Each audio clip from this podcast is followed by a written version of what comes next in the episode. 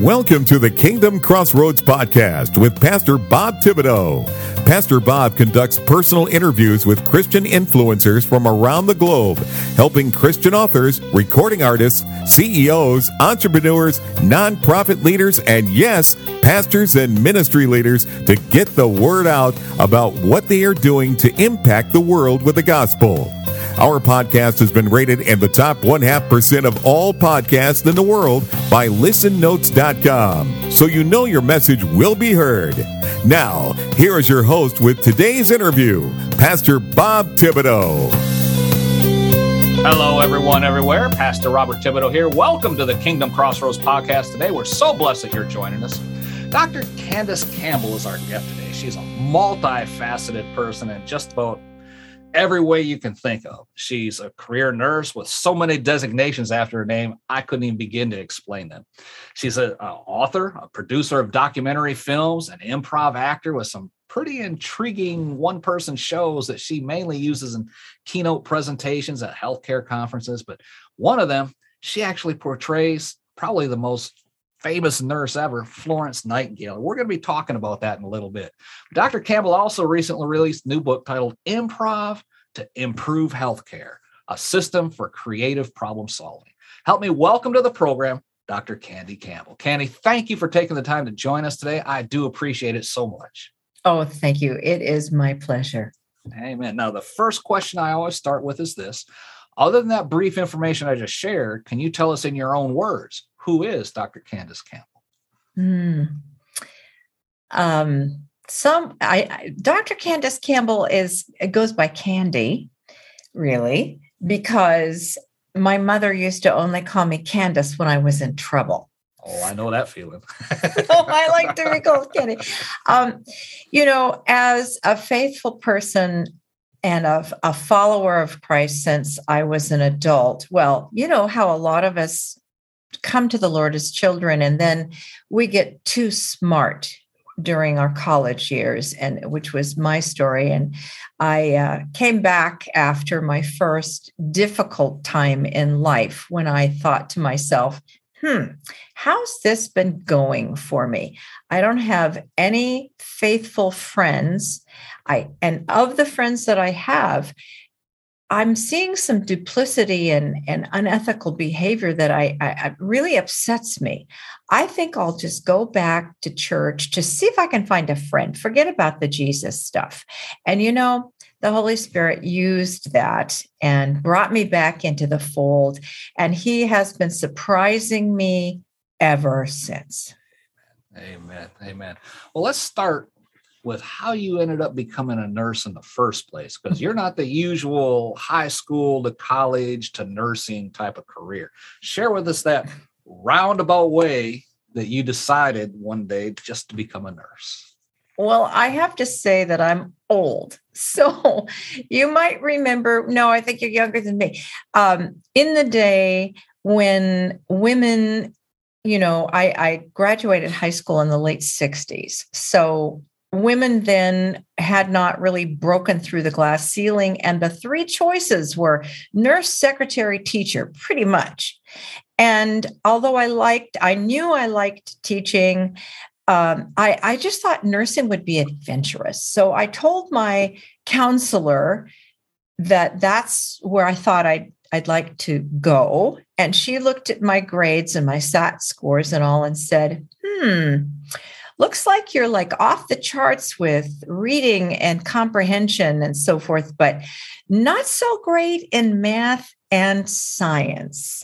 And I think that's going to be a stumbling block for you. If you get B's and C's, you, you may not pass organic chem. So I didn't know what to do, uh, really prayed about it. And the Lord really led me to believe that the way that I should use my gifts which had been a side interest, was to take a degree in theater and acting. And so when I graduated from college the first time, I thought, well, that's it. I'll be a repertory actor, and that will be great. And uh, something happened along the way. So I was all set for all of that. And then I had what we nowadays call a kind of a Me Too moment where I was starring in a, a, a play, uh, Summer Stock, and the director, for whatever reason, we were alone that night. Somebody else, there was, you know, not very many people in the play and we were alone that night doing some blocking and and uh, he surprised me by basically foisting himself on me and i hmm. shoved him across the room because i thought i knew this person and said you know what what in the world are you doing and uh, he said well come on you're going to new york this is the way the game is played and i hmm. said not for me. Yeah. So I walked off the show, and you can just it's it, it, just sounds like it's out of a movie when he's going, wait a minute, wait a minute, we open in three and a half weeks. You can't do this. I'm like, watch me. He's like, you'll never work in this town again, you know, whatever. So I decided, well, if that's the way the game is played, I'm out of the game. I'm not that kind of person. I've been a comedic actor. I'll just do something else. I went home with my tail between my legs. And one day, my mom brought in the newspaper. You remember newspapers. Oh, yeah. and she said, Well, you know, you always said you like to travel. And I had done some traveling in, in school. I had lived abroad for a while. And uh, she said, You wanted to travel again? Look, Pan Am is interviewing. So, despite the fact that I'm only five foot two, they um they hired me and that was in in in my my other days words my longest running acting gig you know there was costume makeup and pretty much improv for I, I flew around the world for about five years, little little more than five years, and I lived in six countries in the in the meantime, uh, six cities in the meantime, and one day, because this really is getting to how I came to be a nurse. one day after I'd been flying about four and a half years, we were flying from New Delhi, India, to Karachi, Pakistan. And I don't know if you're maybe some of your global audience knows that pattern. It's a, a pattern, a flight pattern uh, where those flights are mostly filled up with people who, you know, are families because, you know, that's who's there. And so on the flight, it was a 747. And do you remember, Bob? We used to serve a full meal, even oh, in yeah. economy right? Oh, yeah. Chicken, fish, right. or steak. Yeah. That's right. And we had finished the meal. And it was interesting that day because the air conditioning, even though we were we were a full flight, it's like 264 people or something like that. It was a full flight and the air conditioning was waning. Mm. So it was warm in there. And to add to that, suddenly the seatbelt sign went on. We had finished serving the meal and we were told to take our seats. Well, wouldn't you know, we had terrible turbulence. Mm. And at one point, we went down really far. And the surprise was that we, my seatmate and I, were in the back of the plane, and that was right around 124 people. And we witnessed ribbons of vomit. Mm. and that was the day I realized after it was all over some people run to help and some people run to hide. I ran to help, she ran to hide. And when it was all over, she said, Oh my gosh, I don't know how you did that. Well, in the first place, we had blankets up top for everybody. I just sort of covered the muck and all. and I said to her, well, aside from the fact that everybody was sick, and that's really sad that people were sick, you know, was kind of artistic. and she said, You should become a nurse because you've got that crazy sense of humor. so that sort of started me on the road to becoming a nurse. Amen. Amen. That's great. And, and, what area of nursing did you decide to specialize in? Ah, well, there goes another story uh, into the crazy quilt of my nursing life. You know, you don't always get to choose what you do. And so I was first licensed in the LA area in 1979, and I just couldn't even find a full time job. Well, I didn't really want a full time job because I was also pregnant when I when I graduated with our first child. So I took a part time job, which is all I could find, at a psychiatric facility and uh, that was good and then finally because i had you know a year's experience then i i found a part-time job in the la area but i couldn't find a part-time job in a particular department. They they put me in what they call the float pool. So actually for a newer nurse it was it was really good education. Every and I was working night shift, of course. You know how that goes. It's seniority. Oh, so I would work like two or three day, nights a week, and I had a new baby, and uh, that was interesting. But I would go to different floors. So one night they were going to call me off. They didn't need me anywhere, it seemed, but our budget depended upon me working a certain amount of time. So I said, Is there any place I could orient and learn something? And she said, Well, I don't know. Uh, you know, this is a staffer. She wasn't a nurse. She goes, I don't know. A lot of nurses don't want to do this, but would you like to tag on to the IV team?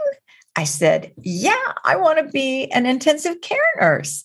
So that began another series of opportunities that mm. opened up as uh, those nurses trained me and then recommended me when a part-time position came for the adult intensive care unit at that hospital and after i did that for a while i really thought i'd really like to do labor and delivery mm. and so then i transitioned to labor and delivery and um, it was a long story, but at one point, um, the doctor said, You need smaller patients. So.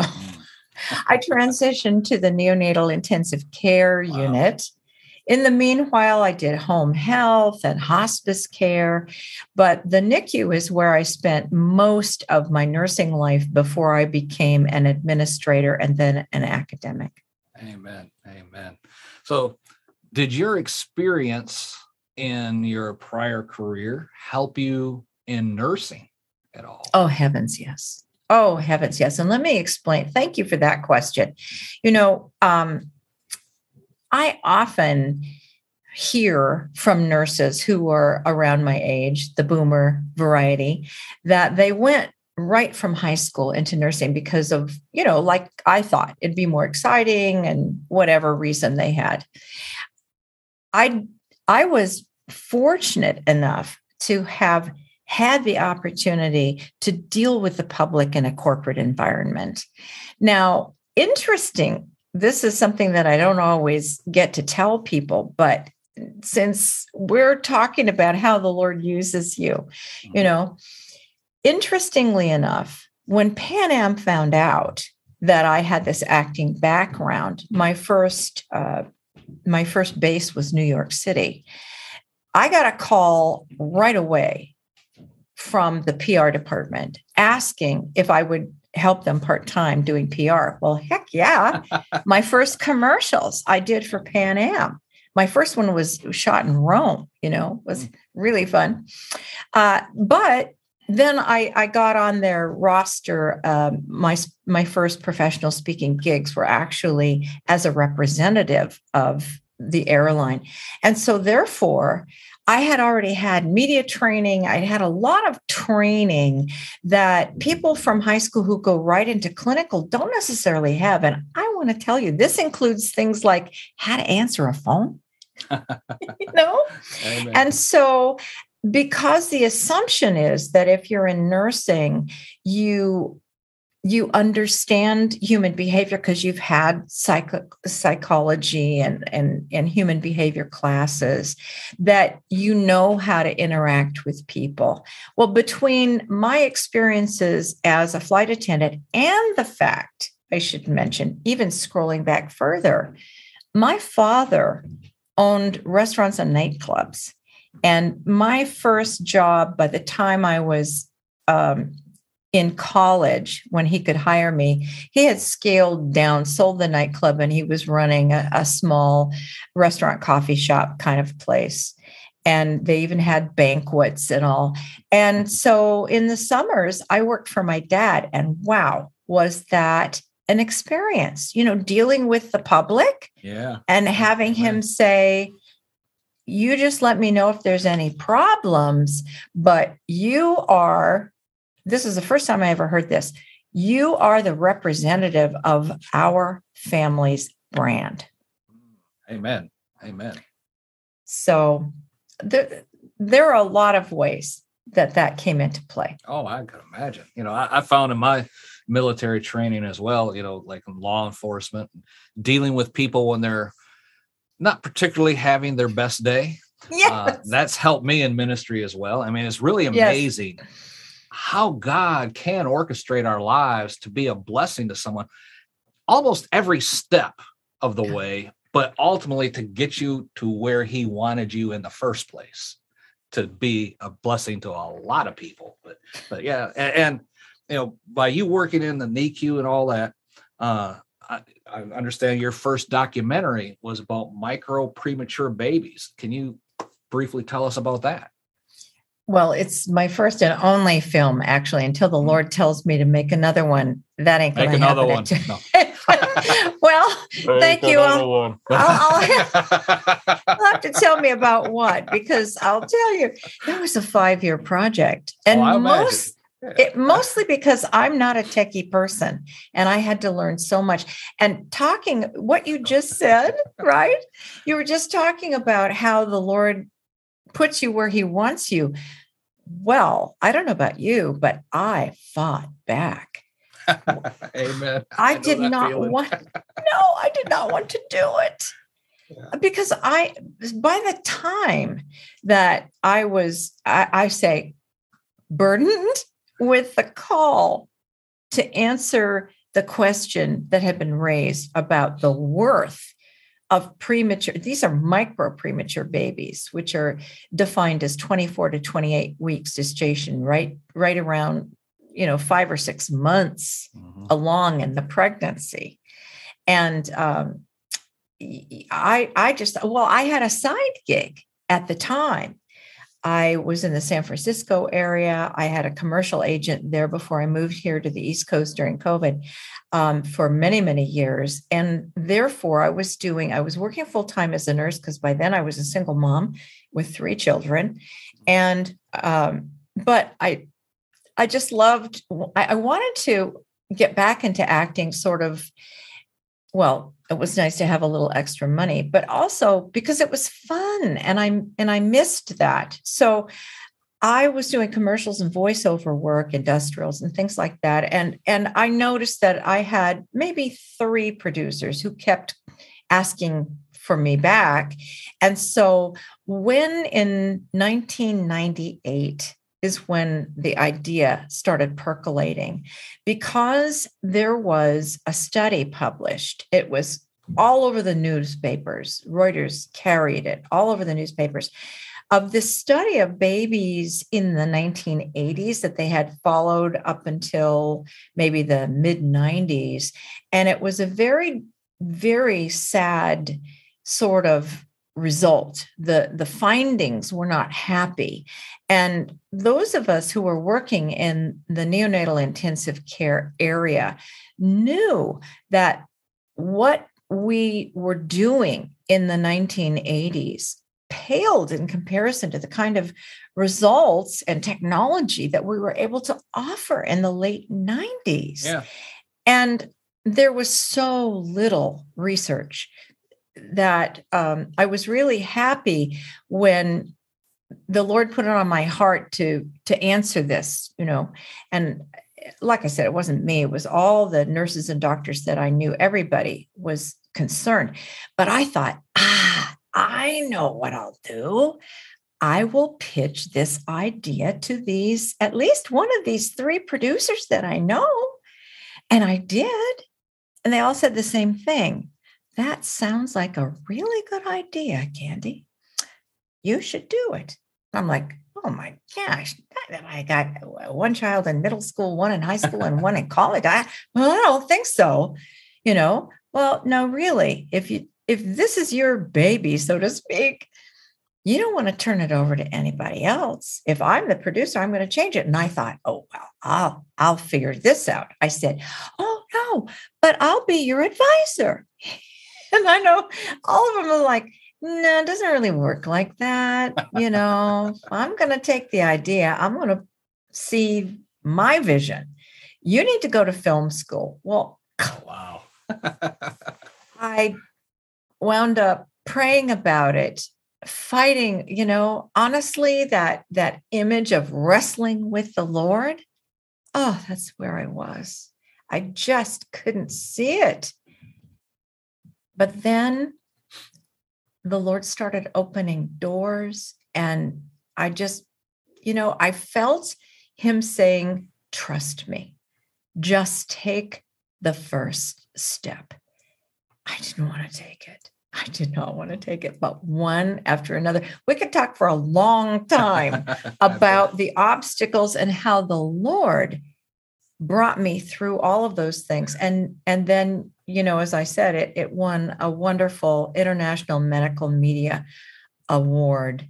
Praise um, the Lord. Amen. Amazing. Amen. Amen. And you appear, you've appeared yourself, you know, on stage, on screen, in commercials, on TV. You've done voiceovers and all of that and that's in addition to your career as a nurse and a neonatal intensive care unit. Then, like I said, I read you started your own production company for the making of your documentaries, and you developed not one, not two, but three solo shows for your talks. Do you ever rest? you know, isn't it funny? When I came to know the Lord as an adult, I had just had our first child, and things were not going well then in in in the marital area and i came to the lord asking for peace in the home and guidance cuz myself guiding myself didn't seem to be working out so well. And at every step of the way i can remember thinking maybe because i was a nurse eh, by then and and watching you know i remember the first time i saw someone die. And that happily uh, was just before i actually came to know christ as an adult and that experience has never left me about how we're only one breath away from eternity and if you don't mind could i share that experience Sure, go ahead. Some people don't like to talk about death, but this was a Christian woman. And again, I had not come back to Christ at all.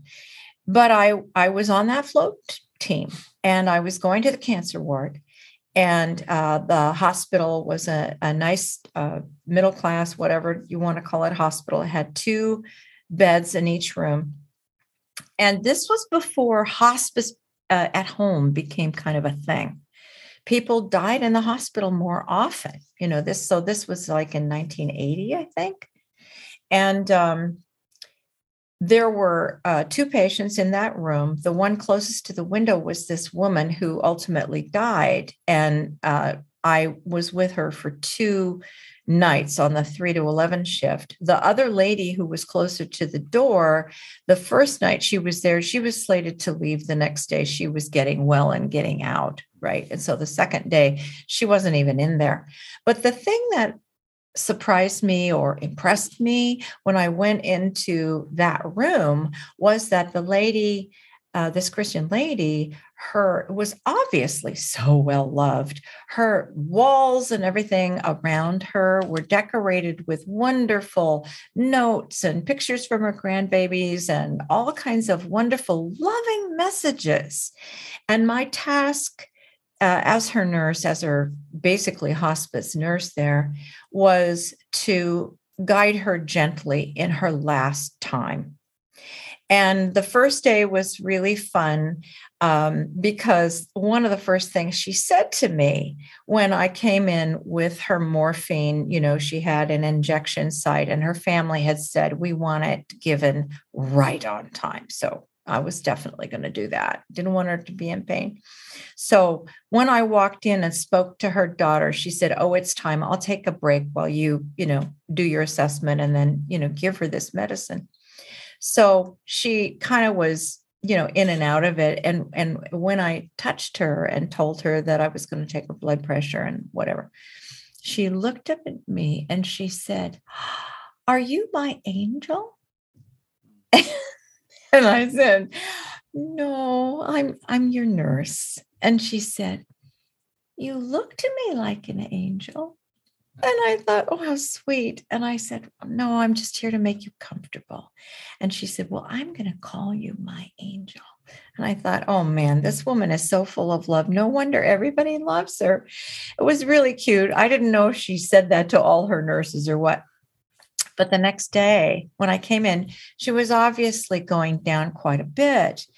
And um, her family was there. And it was the same thing happened. It was time for me to, you know, gently, um, you know, see if I could rouse her to, you know, give her, um, you know, I have to chart about if she's with us or whatever. Anyway, I gently roused her again, and she said, Here's my angel. And I said, It's so sweet of you. And I said, um, It looks like you're sleeping quite a lot. Well, she she obviously was right back sleeping. So, okay, I gave her the medicine. And almost immediately after I gave her this medicine, she opened her eyes a little and looked straight ahead and went, Lovely. And then she fell back and left this body. Amen. Amen. And I was so, it just still gives me goosebumps mm. to think about it. But you know, you would have thought that maybe that kind of experience would have made me go pray and seek the Lord. No, it was a, it was probably um, many months mm-hmm. before I then I reflected on, oh my goodness, oh my goodness, there is a hope yeah. for afterwards. Amen. It's real. Hey, folks, Pastor Bob here. We're all out of time for today's portion of this great interview with Dr. Candy Campbell. And I'm telling you, folks, this is a great interview. You do not want to miss part two coming up tomorrow as we conclude this interview because she's going to be talking about her keynote presentations where she takes on the persona of Florence Nightingale. Yeah, oh, it's going to be a great discussion. You do not want to miss it. But be sure you go down to the show notes, click the link down there, get a hold of her book, Improv to Improve Healthcare A System for Creative Problem Solving. You do not want to miss this, okay? Get your copy of the book today. Be sure you come back for the next portion of the interview as we conclude our interview with Dr. Candace Candy Campbell. Until next time, as Pastor Bob reminding you, be blessed in all that you do. Thank you for listening to today's episode of the Kingdom Crossroads Podcast. Please subscribe to our podcast so you can be notified when another episode is published. With over 800 interviews and 1,000 published episodes, Pastor Bob is known as a podcasting expert for helping others to create their own podcast to share their messages with the world.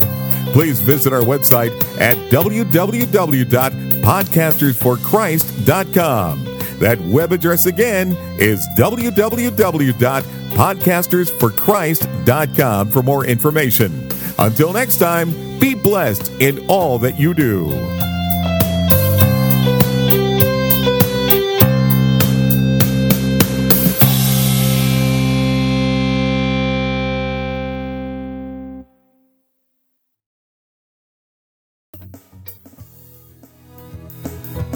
Are you a Christian entrepreneur, coach, or author with a message that needs to be heard? Picture this your voice reaching thousands, your story inspiring hearts, and your business flourishing like never before. Introducing Faithcasters, the ultimate platform that connects faith driven professionals like you with the power of podcasting. Become a sought after guest on faith based podcasts. Share your unique insights and connect with like minded individuals who share your passion for faith and entrepreneurship as well. Imagine your expertise reaching a wider audience, expanding your network, and propelling your business to new heights. Well, it's all within reach with Faithcasters. So don't wait. Take the first step today on your journey to greatness by visiting our website at faithcaster.org. That's faithcaster.org.